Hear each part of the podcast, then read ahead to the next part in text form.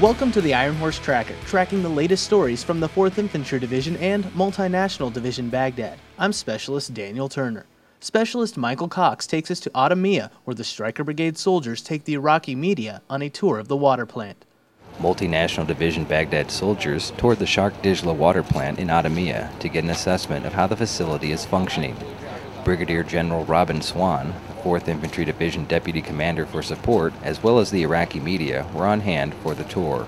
Major Brian Horine, the Civil Affairs Officer for the 3rd Brigade Combat Team, 4th Infantry Division, says the tour provided Brigadier General Swan and the Iraqi media with a first-hand look at the facility.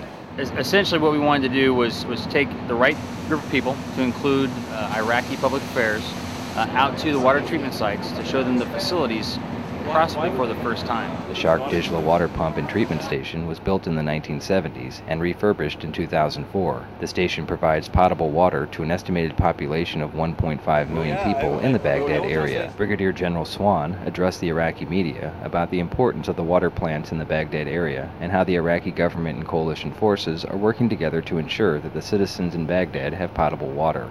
All of the efforts that you're seeing today are efforts that have been planned, prepared, and are under execution by the government of Iraq, in particular the municipality of Baghdad and the Baghdad Water Authority. Um, our role um, with that is in partnership with the Baghdad Water Authority, with the Amanat, and with the Provincial Council.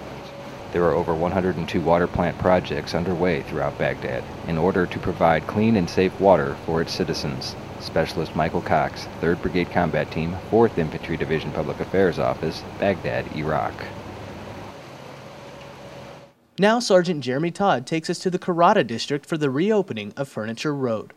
A road by any other name is still a road, but what makes this one special is that this is the first time it has ever been paved. The project called Furniture Road took more than nine months to complete. It is in the Karadah district of Baghdad and is the pathway to commerce according to Master Sergeant David Stewart. It's a good job. Um, there's some things that they need to improve on, uh, and we're working on that. And uh, we try to supervise as much as possible, but in reality, we're trying to get the Iraqi people to do the supervision. Minutes after the ribbon cutting, the first car drives through, and soon others follow suit. It's been a while since anyone traveled this way.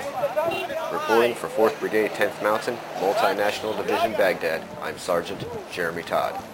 And that's all we have today on the Iron Horse Tracker. To learn more about the soldiers and units supporting Multinational Division Baghdad and the 4th Infantry Division, check out our website at www.hood.army.mil/4id. I'm Specialist Daniel Turner, Baghdad, Iraq.